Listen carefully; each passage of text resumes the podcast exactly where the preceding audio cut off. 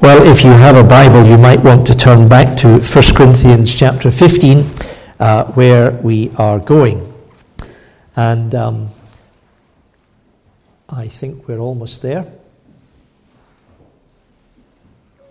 I wonder if you've met the young man or heard of the fellow who wore a t shirt on which were emblazoned those letters B A I K. And someone said to him, What does this mean? Is it a club? Oh no, he said, It's just how I feel. What do you mean? Boy, he said, Am I confused? And so the man looked at his t shirt again and said, Well, don't you understand that confused is spelt with a C and not a K?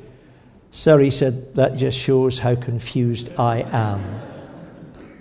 There are many people who are confused in our world. What's it all about? Where are we going?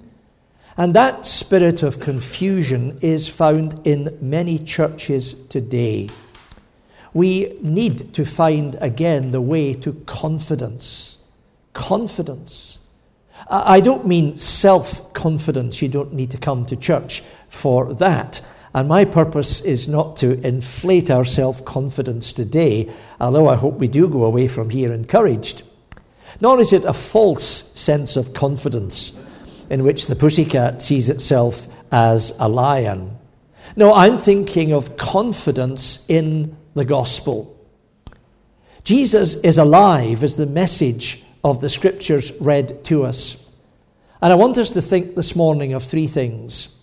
First of all, the focus of the confidence we are to have as people called to mission across the street, across the seas.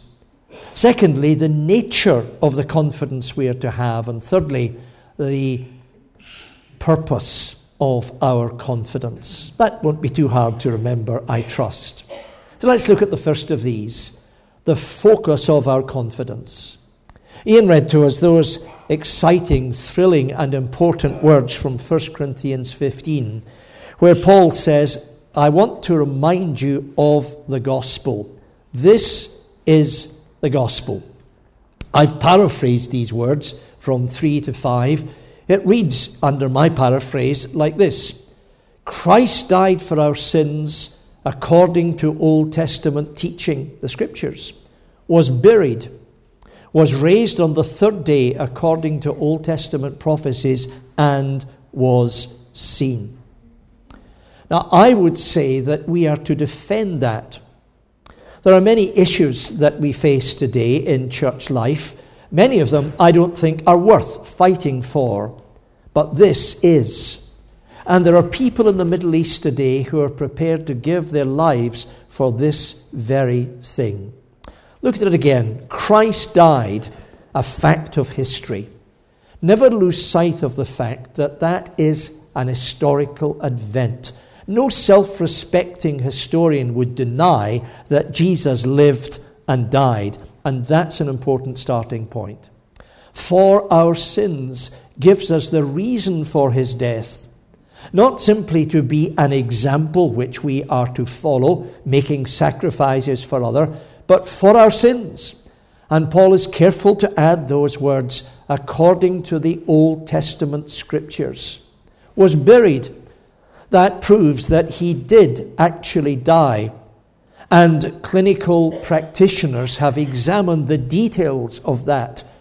So, the idea that was popular early on in the 20th century that he just was resuscitated in a cold tomb doesn't hold water.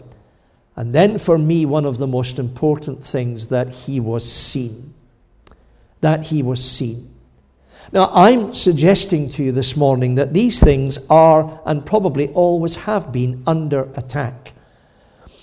The confidence we should have in this that this is making Jesus unique, that God in heaven has spoken through his Son. That's the message of Romans chapter 1.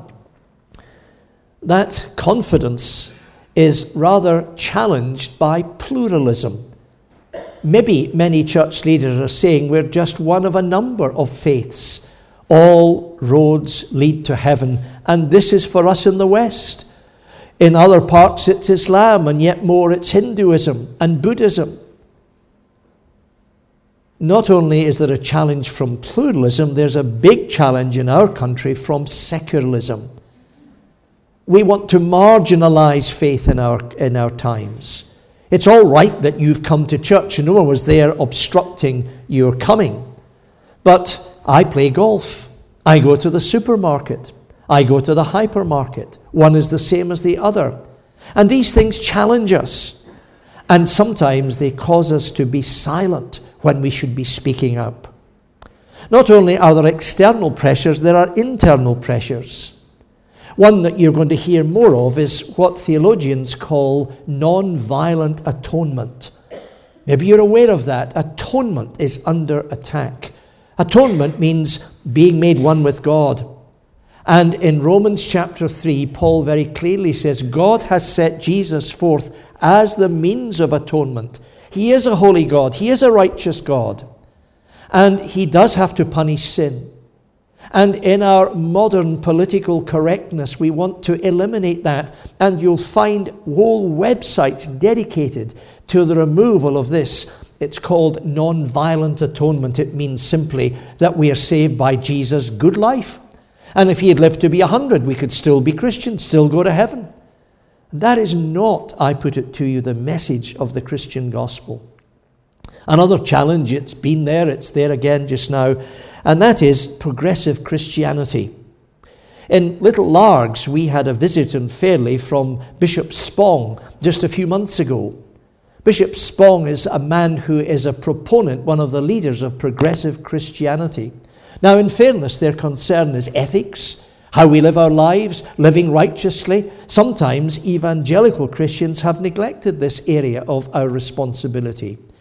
But progressive Christianity, and I'm pretty well quoting Spong, is this we are not to disregard Christian and church traditions, but we are to be open to fresh thinking.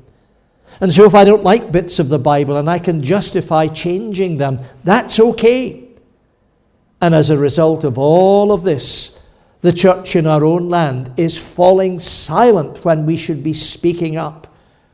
When is our voice heard in the media, in the newspapers, in the public arena? And yet we should have confidence in the gospel that it is the power of God for salvation. And so that is the focus of our confidence. Christ died, Christ rose, Christ will come again. But what about the nature of this confidence we're to have? Why is it that sometimes we are reluctant to speak? Why is it that sometimes the church falls silent when we have the best message in the world, the message that the world needs? I didn't mean to, to, to in any sense, to slate Islam. But Islam does not say you can have your sins forgiven. It does not proclaim the truth of eternal life. But the Christian gospel does. Why then are we silent? Well, let's ask the question can we prove the resurrection? Because the nature of our confidence is important at this point. Can we prove the resurrection? If we can prove the resurrection, then that puts us on solid ground, surely. What about the scientific method? Maybe there are scientists here, and I hope you'll not be insulted by my simplistic definition of the scientific method, but it is the ability to repeat the experiment or the exercise. The ability to repeat it. That's the scientific method. In the church I pastored in the south of England years ago in Ringwood, uh, we had on a Sunday morning a great big car park, and you might find two sports cars, two Morgans one a four cylinder job, one a six cylinder job for the men and women who know about that. And the guy who owned the six cylinder one said his car could do, and I better not tell you what, on the slope running down through Ringwood. So I said, prove it. Well, we were racing down there and blue lights. And we thought, oh dear, oh dear. But pulled over, the officer getting out said, Sir, is this a six cylinder Morgan? Yes, he said hesitantly. Could you lift the bonnet so that I can see what it looks like? But he proved his point. He was able to repeat the experiment. Bit naughty, but uh, late at night, maybe it was excused. I don't know. We can't go back and repeat the exercise of the resurrection. So the scientific method doesn't help us. What about the legal process? I imagine there are a few lawyers, maybe a barrister or two here, I don't know. But what happens in court on Monday morning? Evidence is produced, and based on the evidence, the summation, you either conclude this is right, he done it, or he didn't do it, my lord. We don't know. Charles Colson said an interesting thing. Let me repeat these words. I hope you can all see them. He says, speaking as a lawyer, I know the resurrection is a fact, and Watergate, you maybe remember Watergate, proved it to me. How?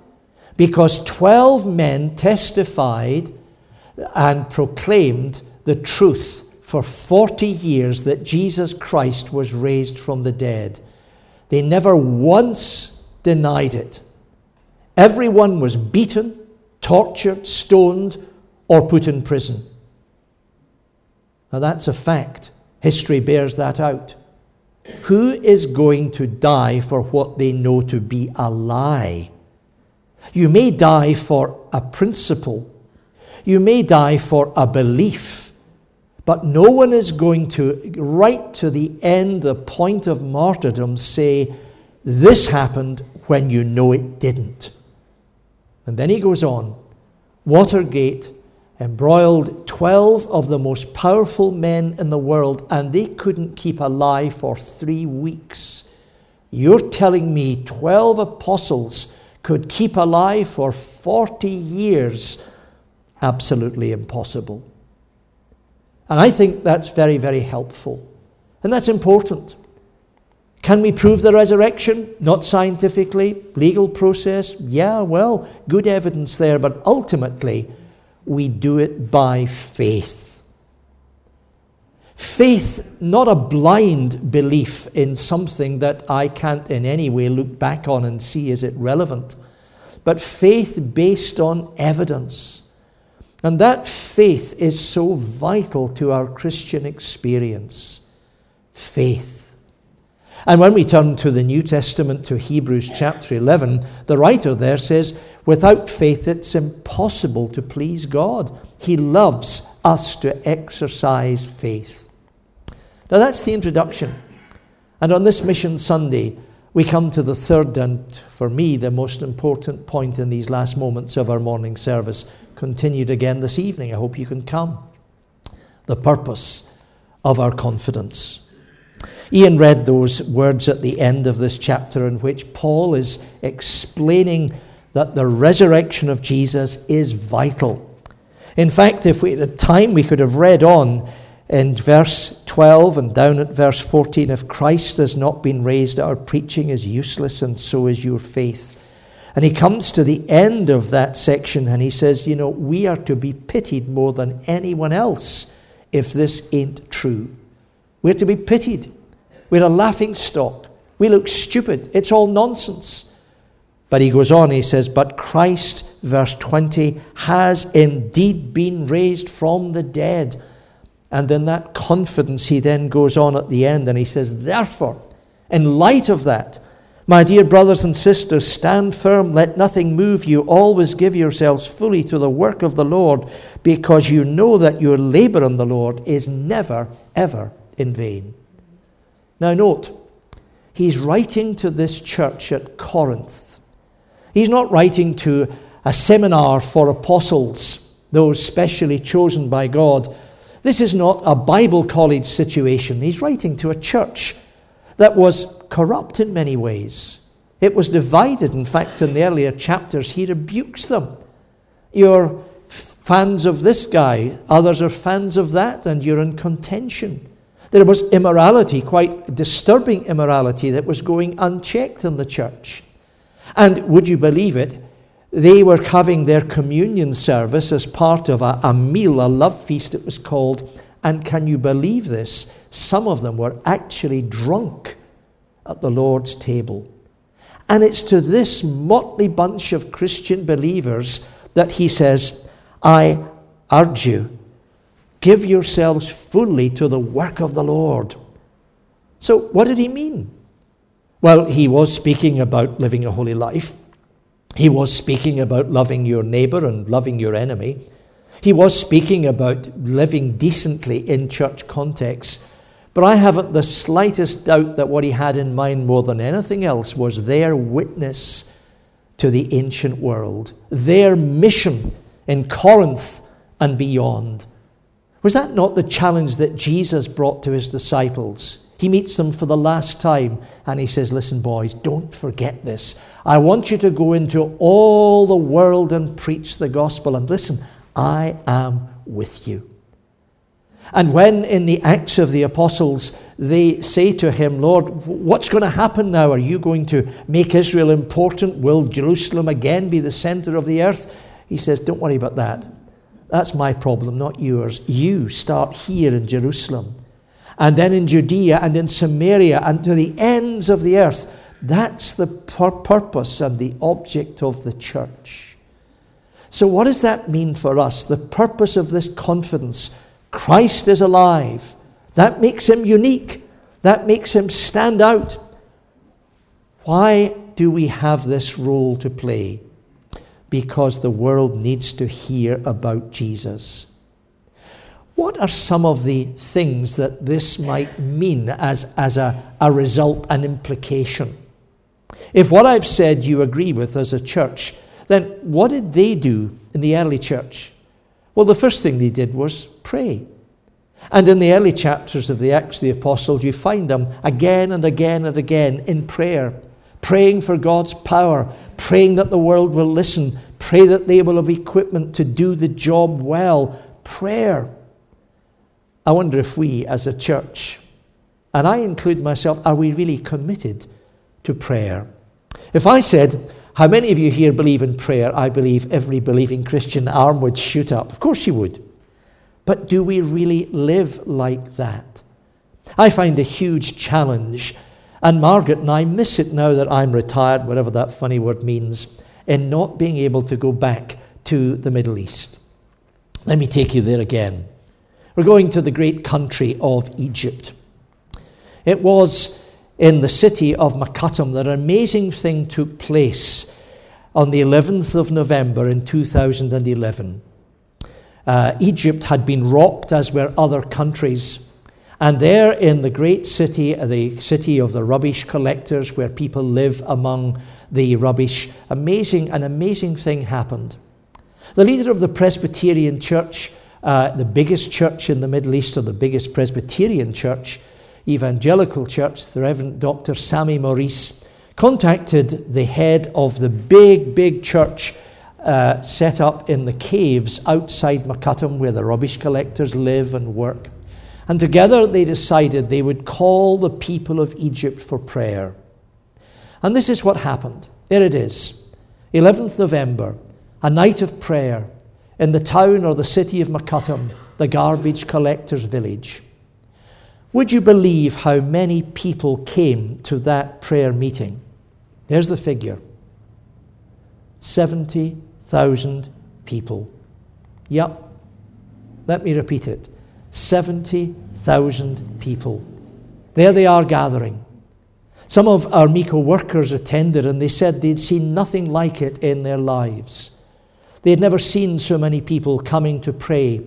In fact, so many came that half of the evening, uh, half of the congregation, about one or two in the morning, were asked to leave because busloads were coming in and then on the other side, about three or four o'clock in the morning, the other lot were asked to leave because still more were coming. Now, that happened in 2011. Do you think God is answering prayer? Do you think God will pay any heed to what these 70,000 Christian believers did? And by the way, they've continued, not with such great numbers, but they continue to have these massive prayer meetings. Let me take you to another part of the world that's still in the news, and that is the city of Athens. You can see the Acropolis at the back of the modern Athens city. And I received this report just recently. The modern Athens, however, uh, sorry, the modern A- Athens bears little resemblance to its ancient self. While teeming with life and energy, it sags under the burden of economic stagnation and wrestles with its current and most pressing crisis what to do with the massive influx of refugees from the Middle East. They are daily streaming into the city. And the report goes on like this The Spirit of God is on the move and proving once again that He uses the foolishness of the world to confound the wise. God is using this city's greatest burden, the refugee crisis, to display His glory in magnificent ways. Every day, Muslim refugees in Athens are finding Jesus to be their true treasure. It speaks of one, just as an example, one evangelist. Javid is a remarkable evangelist. He came as a Muslim. He had never heard of the Bible. He didn't know any Christians. But coming to faith, he began to witness. Every day he goes to the park, to refugee camps, to coffee shops to share the gospel with Iranian and Afghan refugees. He knows of at least two or three Muslims who have turned to Christ nearly every day since he began this in 2008. He works in a refugee centre that provides food, clothing, practical help to newly arrived refugees. Through the ministry of this centre alone, 2,000 Muslims, overwhelmingly Iranian and Afghan, have found Christ in the last years. Javid himself, going to the park, speaking to people, has led 400 people to Christ. Do you think God answered the prayers of the people who gathered in Mokattam on the night of 2011, the 11th of November? Today, the biggest uptake of Bibles in the whole world is Egypt. Egypt. Would you believe that? People will travel miles to find a Bible in a Bible bookshop. People are coming to Christ in remarkable ways. God is hearing the prayers of his people. Our problem in the West is we don't often hear the results. And so we get discouraged. And we think, well, maybe God isn't answering. And I hope today you'll be encouraged to pick up more information. I'm not here to sell MECO that's now linked with SIM. But I do encourage you to take the magazine. There are some great stories there. They will encourage you. And it won't cost you anything to sign up and get information, daily information. It encourages our prayers when we hear what God is doing. The purpose of our confidence is that we might pray. We can all do that. That's what we can do. The prayer meeting should be, as you often hear it said, one of the most important meetings in the, the, the church week. I'm sure your pastor, David, I'm sorry to hear he fell walking his dog. I'm sure you know that. And that's why he's not with us today. The dog is fine, by the way. But David, I think, has broken an arm and, and some ribs. He must be in terrible pain. But boy, would he be encouraged to see the prayer meeting full. Another thing on this day when we're thinking of mission is giving. Paul's not being very specific here.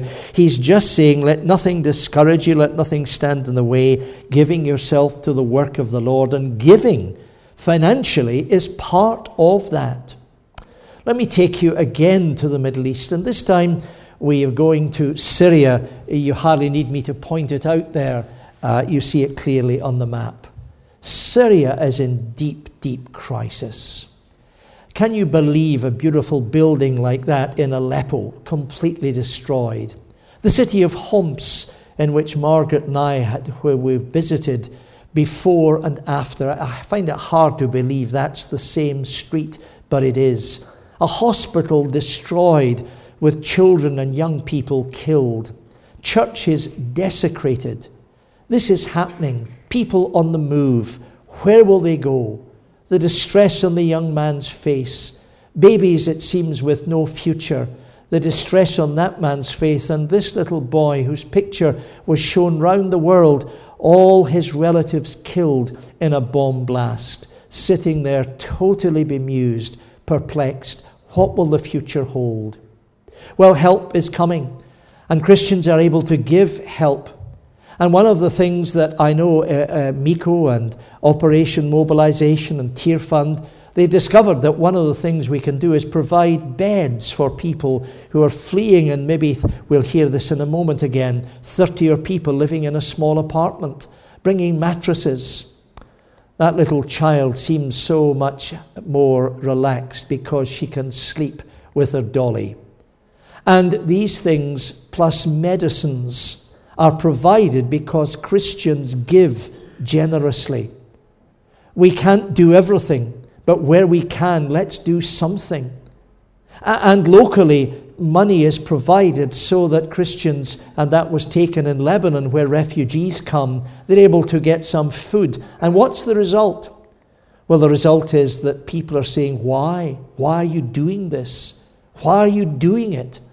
And the answer is, they come to church. And this is a, a local church, just like this church here. And you'll see on that slide a number of Muslims who have come. They've never heard the gospel. They're listening. And the reason they're listening is they've got food in their stomachs, they've got beds to sleep on, there's medical help provided. That giving is something that encourages them to hear the good news of the gospel. And you know, God is at work using people's giving. A remarkable story. I was preaching in Canada, and I told the story of that man on the right of the picture, uh, the Reverend Dr. Bechnan, one of the heads of the Bible Society, with his wife. He looks a bit disheveled, just rushed in from another meeting, and two of our MECO missionaries. Remarkable story of how Bechnan came to faith through hearing OM workers in jail singing praise to God. He was outside as a boy playing football, and he thought, Who sings in prison? And as a result, he came to faith.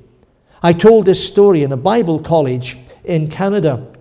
The principal came to me later. He said, That's remarkable. He said, Do you know he's coming to Canada next week? Oh, why?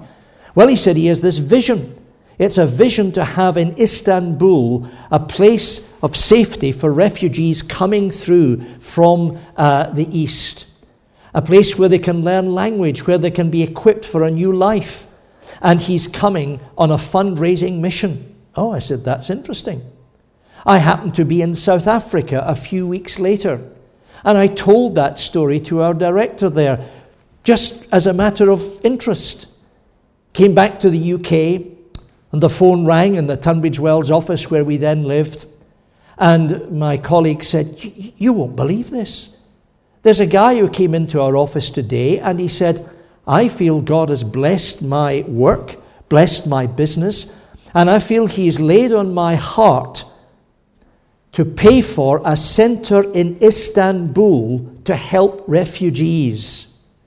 Wow! He hadn't a clue what to do. But my friend in South Africa was able to tell him because his friend in Canada had heard there was a need. That's the God we've got. Giving can be exciting. Giving. Always give yourselves fully to the work of the Lord. Pray that God will lead and make it exciting. Giving. Sharing. And by sharing, I mean sharing our faith one to one sharing our faith one to one.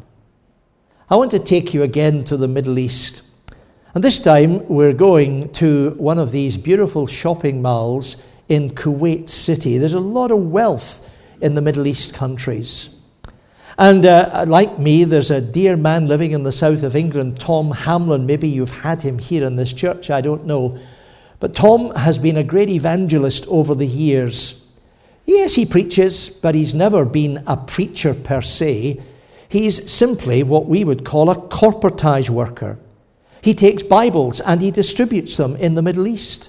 Sometimes it's got him into trouble. He's just written a book about it, Under Their Very Eyes. It's worth getting hold of. You can get it on Amazon. But in the book, he tells the story of being in Kuwait City in this wonderful shopping mall. And he came past a door, uh, and it said above it, Women Only, a ladies' dress shop. And of course, in the Arab world, there are places like that where only women and children can go. And he was drawn to that, women only. And suddenly the electric doors opened. So he thought, well, that must be the Lord. What'll I do? And he walked in. Now, in fairness, he just went to the cash desk. And there, as he stood there, he saw two Filipino girls. And he said to them, Are you Christians? And they said, Yes, we are. And they saw that he carried a transparent bag with him, which he always carried, and inside a whole pile of Gospels, the Injil, they call it. And they looked at these, they said, Oh, do you have a Gospel for us in our tongue? He said, Yes, in various languages. Yes, I do, because there are many Filipinos in the Middle East. In fact, the girl said, We were told not to bring Bibles to this country because they'd be taken from us. Yes, I've got some in your language. And then one of the girls bent forward and said, Do you have any in Arabic? Yes, he said, Why? Well, she said, when the women come here, wealthy women mostly, and they come to pay for their goods, they believe that because we are Filipinos, we'll be Christians, and of course we are. And they say, Do you have an Injil for me? Why, yes, he said, and he gave them a pile. A few weeks later, Paul, Tom was back in Kuwait City and he stood outside the door, and again the electric doors opened, and he slipped in just to the cash desk, and the girls greeted him. How did you get on with the Gospels? They said, Everyone has gone. Do you have more? And in the 18 months that followed, every time he went, he brought literally hundreds of New Testaments. Friends, those Gospels would go into some of the leading homes in the country of Kuwait businessmen, captains of industry, politicians, religious leaders. The gospel is spreading. You say, well, that's okay. That's a great story. It's in the Middle East, but, but we're here in Britain. I know I'm overweight. I know I need to straighten up. I, my neck is all twisted. And so my wife sent me to a very good physiotherapist recently, just up the Clyde coast. He's a man's man. And I thought, I wonder how I'm going to get on with him. Well, when he was pummeling away at my back, he said to me one morning, he said, What do you do? So I told him. He didn't stop. I pressed on. And I shared with him how, to me, the gospel is so important. When I went the next week, he looked at me and said, You'll never guess what I've got. What have you got? He said, I bought a Bible. You created an interest in me. I said, Well, that, that's okay. That's, that's the King James Version. It's rather antiquated language. Let me get another one for you. I'm going to send you a Gideon Testament and a book. And I did. I have to confess, some weeks passed. And eventually I slipped under his door so that I wouldn't disturb him. A copy of John Blanchard's Ultimate Questions on a Gideon New Testament. Within hours, I got a text message. Thank you so much for this literature. It's just what I need at this time in my life. My point? There are people out there, more than we realize, who are just waiting, not just in the Middle East, but in Mid Lanarkshire, in Ayrshire. And we are to be the people that God is calling to share the good news of the gospel. Praying, giving. Always give yourselves fully. Nothing move you.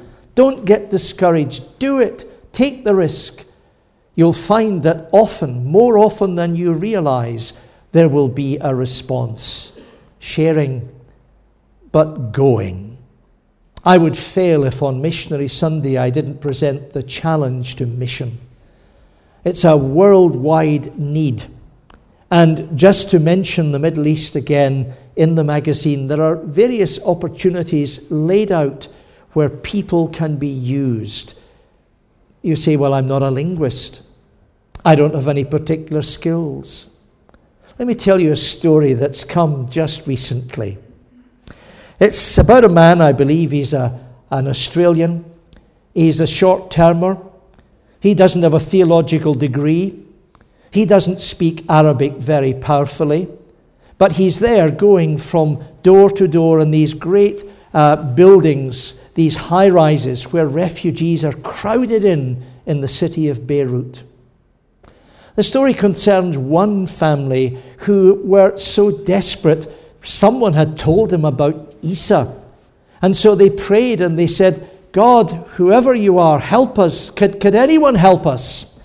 And to their amazement, they heard a voice, and the voice said, Dennis will come. And they thought, What? Dennis will come. Dennis will. What is Dennis? Dennis isn't even an Arabic name. It's not Ahmed or Muhammad. And they didn't know what to do. And a couple of days later, a young man from Australia without a theological degree, without any particular training, but just with a love for Jesus because of a need at this time, he knocked the door and he just said, Good afternoon. My name is Dennis. And he didn't even get to say, I'm here to tell you about Jesus. The girl who came squealed, rushed back into the house, the flat. He thought, What have I done? What have I said? And thinking he was being kidnapped, he was dragged in. And they all sat down and they stared at him. Why, what is this? And then they said, Dennis will come. That's the God we serve, who's mightily at work these days. But, friends, did you notice these last words? Never in vain. Your labor in the Lord is never in vain. I'm telling you stories, and you think, well, that's wonderful, but could it ever happen to me? One final story, and we are in injury time, and my apologies for that. A couple have just left the city of Beirut, where they've served the Lord for years, going into retirement. But before they did, they went to, again, one of these high rises, just meeting people, telling them about Jesus. And uh, they went into this apartment and they said, We're here to tell you about Jesus for the last time. We're, we're going back to Europe. We'll not see you again. And suddenly, a man came forward. He said, I don't want to hear this. Isa is not the way, Jesus. Muhammad is the way. And there were three of them there, and they thought, we're not going to argue. So they said, Let, let's just pray with you. And they began to pray, and suddenly this strong Arab man said, No, I will pray.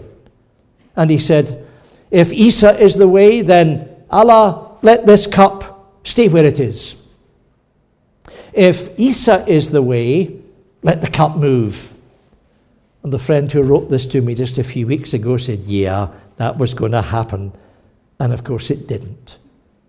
Well, they shook hands and they were walking down the stairs, and the man said, I won't see you again. I'll never see you again, but I'll pray for you. And as they went down the stairs, suddenly the door burst open, and the big man rushed out. Mr. Yoop, he said, Mr. Yoop, you don't need to come again. You don't need to come again. I now believe Isa is the way and he held in his hand the cup, split right down the middle. Not broken, not fractured, but razor edges right down the middle. The God who is working in the Middle East says, I haven't forgotten Hamilton. I haven't forgotten Lanarkshire. I haven't forgotten Scotland. Work with me. Build again that confidence that I sent my Son to be the Saviour. Trust me. Put your faith in me. Take the opportunities. Therefore, my dear brothers and sisters in Hamilton Baptist Church, let nothing move you. Never be discouraged. Always give yourselves fully to the work of the Lord, for you know that your labor in the Lord is never in vain. Let's pray.